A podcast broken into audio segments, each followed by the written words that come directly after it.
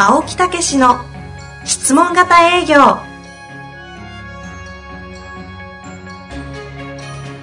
営業、それは商売の原点。トヨタ、大阪ガス、生協などの営業マンも実践。2万人を超える営業支援を行った青木毅が営業の真髄を語り尽くします。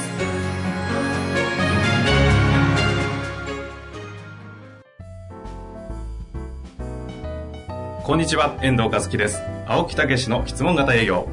青木さん、本日もよろしくお願いいたします。はい、よろしくお願いいたします。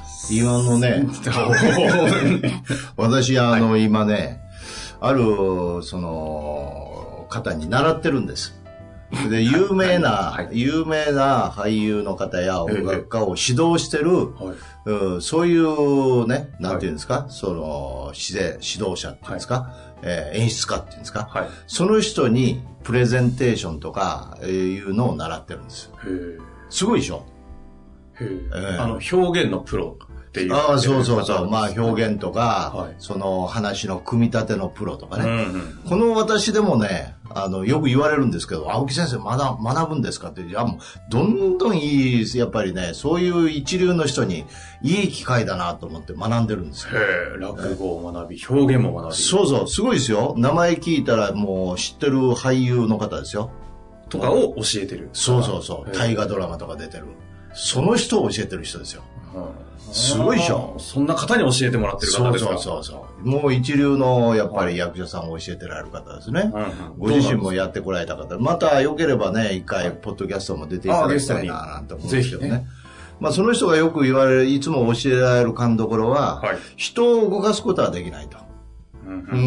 要はそのような感情になっていかに持っていくかと。目指すゴールに対して、あんまりその中身をね、言うとあれかもしれませんけど。そこがまたシークレットなんですね。持っていくかっていうね。そういうお話でね、聞いてると本でも、やっぱり非常に質問型も一緒なんですよね。目指すところは、その人にそのように、思ってもらって、その人が動いてもらうっていうことですからね。結果買ってもらう。そうそう。ただ、その質問型の場合はですね、より、能動的なんですよ。質問をして引き出すっていうね。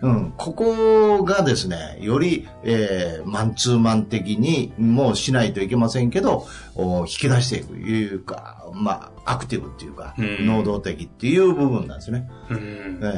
で、やっぱりその先生も言っていただいてました。非常にやっぱり質問型って効果ありますね。というようなことをね、言っていただいてます。その表現とはなんかまるで真逆のような感じがするじゃないですか。表現といえば舞台に立って、そうですね、一方的に人にこう感情をこう動かして結果ゴールですよね。そう。質問型営業はどちらかというと、こう聞いて向こうが勝手になんかこう思っちゃう。そう。だけど目指すところは一緒やっていうことですね。だから質問型営業の場合はそんな演技もできなくっても、要は共感一つで、あと質問の内容で掘り下がってきますからね。だからむしろおとなしい人とか、それから、なかなか表現できない人とか、その内向的な方とかが結構ね、活躍されるっておっしゃってますもんね。そうなんですよ。私なんかものすごい内向的でしたから、今ではね。びっくりしますけれども。もう本当に赤面症でしたからね。ね、おっしゃってましたもんね。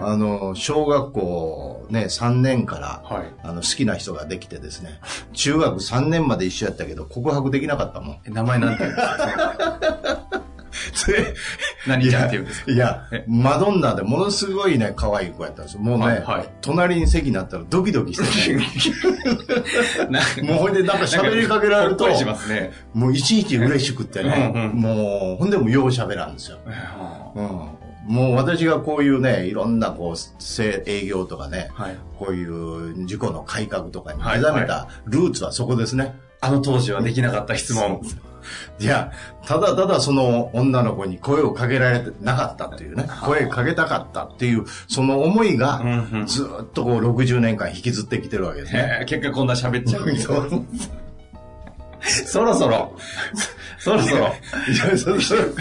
や、本当。やっぱり何でもルーツがありますね。そうですよね。原体験なんですね。で、何の話だった？何の話でしたっけ？表現の話をされてたんですよ。そう。だからできるっていう。皆さん、本当に。だからできる。それだからみんな誰でもできるよ。あ、なるほど。そういう話です。そういうことだったんですね。ね、ぜひ頑張っていただきたいと思います。じゃあ、さようなら。違いますよ。もういい質問がたくさん来てるんですから。そうですか。その中でも今回は一つ。はい。選んだものがありますので、早速ね、はい、ご紹介していきたいなと思います。はい、もう5分も経ってますよ。すいません、皆さん。はい。というわけでですね、今回いきたいと思います。はい。あれ、前回に続きまして、また30代。この方30歳ですね。建築塗装セールスとなっております。はい。すごいシンプルな質問です。建築塗装の飛び込み営業で、住宅の傷みが入らないとなかなか先に進みません。何か良いアドバイスがあれば、というわけですね。住宅の痛みが入らないと。いや。まあね、どこから行きましょうかね。まあだからね、それはもう顕在化した人ですよね。まあ、住宅にね、顕在化されてますもんね。痛みが入ってるっていうことは顕在化してますからね。まあそれはまあね、確かにそうなんですけど、そういう人ばっかり狙ってたら確かに少ないですよね。だからやっぱりさっきというか前回ですね。はい。前回の笑ってる場合じゃないですよ。そうですよ。はい。真剣にやりましょう。前回の、はい、ことを思い出していただきたいんですよ。そもそも営業とは何なのかってありましたね。だからその住宅のね、この人はアドバイザーなんですよ。だからアドバイスを しながら、住宅全般を見ながら、例えば塗装の問題とかリフォームもやってるんですかね。この方はちょっとそこまで書いてないので、でもやってるでしょうね。だから例えばそれもできんことないと思うんですよ。そういう中でのいろいろアドバイスをさせていただいてますとか、そういう中での例えば点検とか、あるいは、そういう日々が入るないように、またこういろいろこうアドバイスをしてますとか、そういう観点でいかないと、だからリフォームをさせてくださいじゃもうやっぱり聞いてもらえないですよね。どこからスタートするといいんですかね、この方とか。だからこういう仕事をしておりますと、アドバイスとか、ご挨拶に参りましたといつも言うようにね。はい。そういうことで訪問をして、それで住宅についての、何かお住まいについてのご相談とかありませんかと。いうことで入っていけばいいんじゃないですか。前回はですよ、融資先、銀行の方なんですけど、融資のアドバイザーであると。そうですね。今回で言うとどんな感じなの？お住まいのアドバイザーですよ。お住まいのアドバイザー。だからリフォームのアドバイザーじゃないんですよ。リフォームの上は、やっぱり住み心地の良い住まい、快適な住まいでしょ。で、その快適な住まいのためには、今度は、やっぱりそういう、こう、快適な住まいをこう持ちたいという、もう、みんなの思いとかね。という中でリフォームがあるってことですよね。だからそのリフォームっていうのは後で出てくるんで、快適にお住まいいただいてますか、愛したいとかこうしたいとか、あるいはこういうところどうなんかななんていうことはないですかと、いうようなことですね。そこの、なんていうんですか、この自分の役割、ロールみたいなものを、一旦飛び込み、建築塗装の飛び込み営業マンではなくて。そう。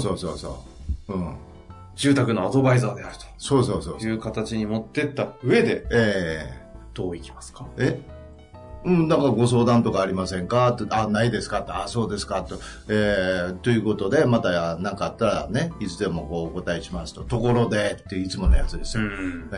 あ、綺麗にやってられますね、とか、あるいは、花壇綺麗にやってられますね、とかね。そうやって親しくなる、仲良くなる。こちらはもう何年ぐらいですか？とか、私は、やりますね。なるほどですね。あと、この方のちょっとポイントが、この住宅の痛みが入らないとなかなか先に進まないと。このあたりのちょっとこう、思考の捉え方みたいなものを、こう、うまくちょっとチューニングした方がいいのかなと思うんですけど、このあたりはどういう感じに持っていくといいですかね。だから、痛みが入るまでになんとかせないかんやろうし、だからそういう専門のアドバイザーということでいいんじゃないですか。痛みが入ったものを直すのは修理屋さんですよね。そうですね。だからその修理以前の、むしろそれを保全するとか、うん、そういうような感覚でアドバイスをするとか、うんね、いうことになったら痛み入らなくてももうちょっと事前に、直した方がいいんじゃないですかっていうアドバイスもできますよね。あ、ちょっと一回ロープレでもしてみますか、うん、珍しいですね。いや逆ですよ、私される側ですよ。私するんじゃないですよ。違う、そんなカモ今ポケツ掘りましたよ。危ない。珍しいな。いや絶対やらないです。何をロープレイを。だから住宅にきっとあれですよね、飛び込み営業で建築塗装。ああ。私がマイホームパパみたいな感じじゃないですか。きっと。はい。でも営業先だからあれですかね。まあいいですよ。とかね、まあそのぐらいの感じで。あ、こんにちは。ピンポンですよね。ホーミングです。ちょっとご挨拶に来させていただいたんですけど。少し表出てられるんやね。はい、そうしましょう。少しよろしいですか。ちょっと鼻とかに水あげながら感じで。こんにちは。ホーミングです。はい、ご挨拶で回らさせていただいてるんですけど。お疲れ様です。ありがとうございます。今お住まいのことなんかもいろいろアドバイスさせていただいたりしてますけど、今はどうですか、ご委託の方は。いや、引っ越して、建てて10年ぐらいなんで。普通に。そうですか、綺麗に住んでられますよね。そうですね。もう、じゃあ、あれですか、10年ぐらいでしたら、建てられたところの、なんか、いろいろ来られます？いや、全然まだ。すごい綺麗に使わせてもらってるんで。定期点検とか。はい。ちなみに、なんですか？はい。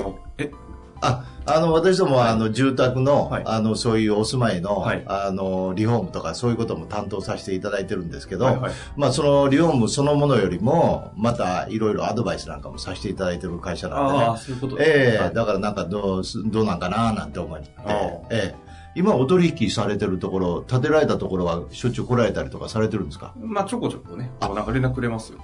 そうですか、ちゃんとやってられますよね。その方がですね。まあそうですね。結構いい子ついてくれて。そうですか。はい、そしたら、うちは出るまくないですね。まあそうですね。って言います、私やったら。笑い取っちゃう。いや、そういう風に言いますよ。だって10年でさ、来てるんやから。俺汗かいたわ。いや、こっちも汗かいた。すごいですね。そこ？そんな感じで入る。確かに一瞬で今、打ち解けましたよ。いや、打ち解けたって、出るまくないし。だから、そしたら大丈夫ですね。またそこできちっとやってて、なんかあったらまた言ってくださいって言って帰ります。次来た時、なんかちょっと会話は少し盛り上がっちゃいそうですよね。どうも。そう。大丈夫ですかって来てますって来られてます。よかったですって言って。だから、つまり、全体、業界として応援しようっていう感じなんですよ。だから、A 社、B 社あるけども、全体として私どもはお住まいをアドバイスしてるぐらいの心意気ですわ。業界代表として、そう、たまたま A 社所属の、私が今アドバイザーとしていますよと。毅然たる態度で。それで、なんか、ね、落ち度があったら、すいません、私どもの業界がまだまだね、レベルが、もっと上げないといけませんねって、そんな感じですよ。どうですか？素晴らしいです。改めて。いや、それで、要は、相手のニーズがあるかどうかをずっと確かめに回るってことですよ。だから、用もないのに、必要もないのに、今来られてるのに、そこへ立ち入って何とかしようということ自体が無駄なんですよ。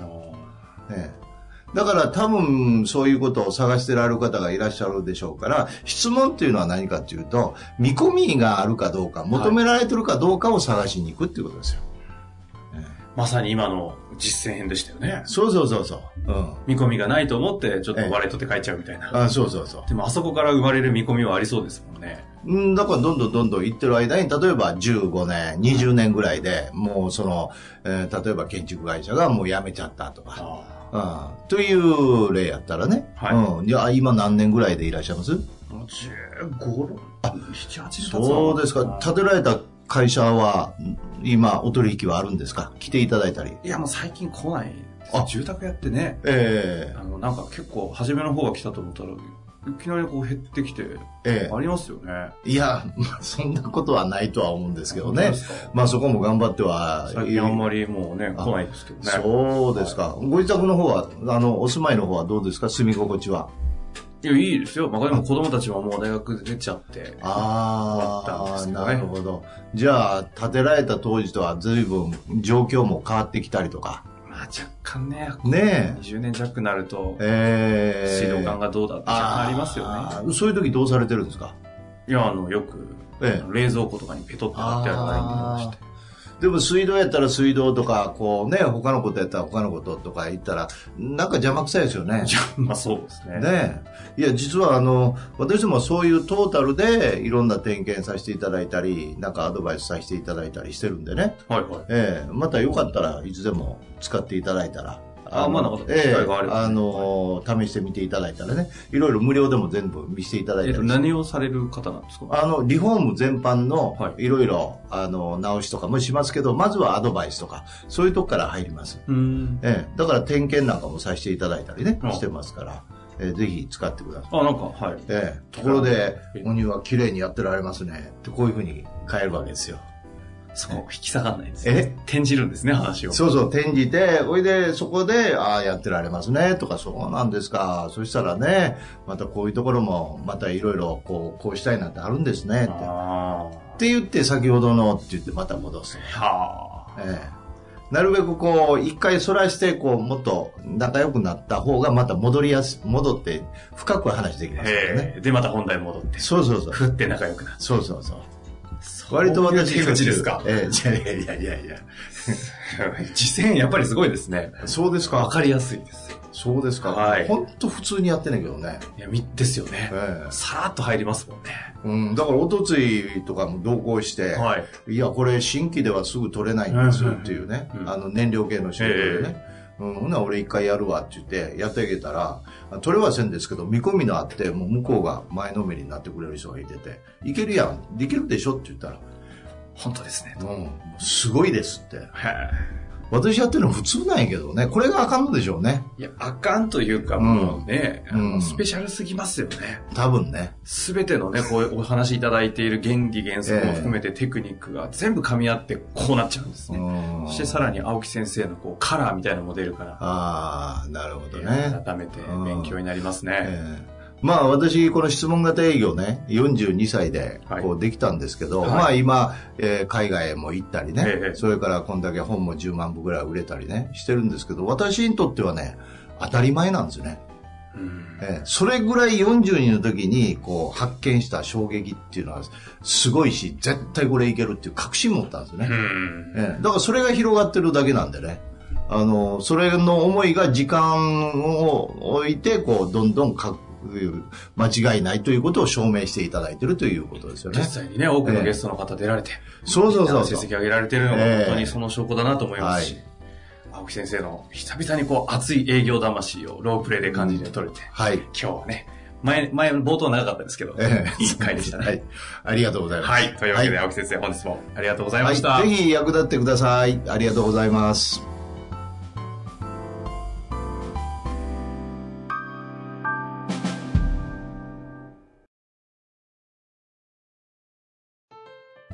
本日の番組はいかがでしたか？番組では青木毅への質問を受け付けております。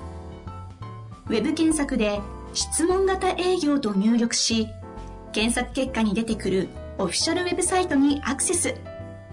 その中のポッドキャストのバナーから質問フォームにご入力ください。たくさんのご応募お待ちしております。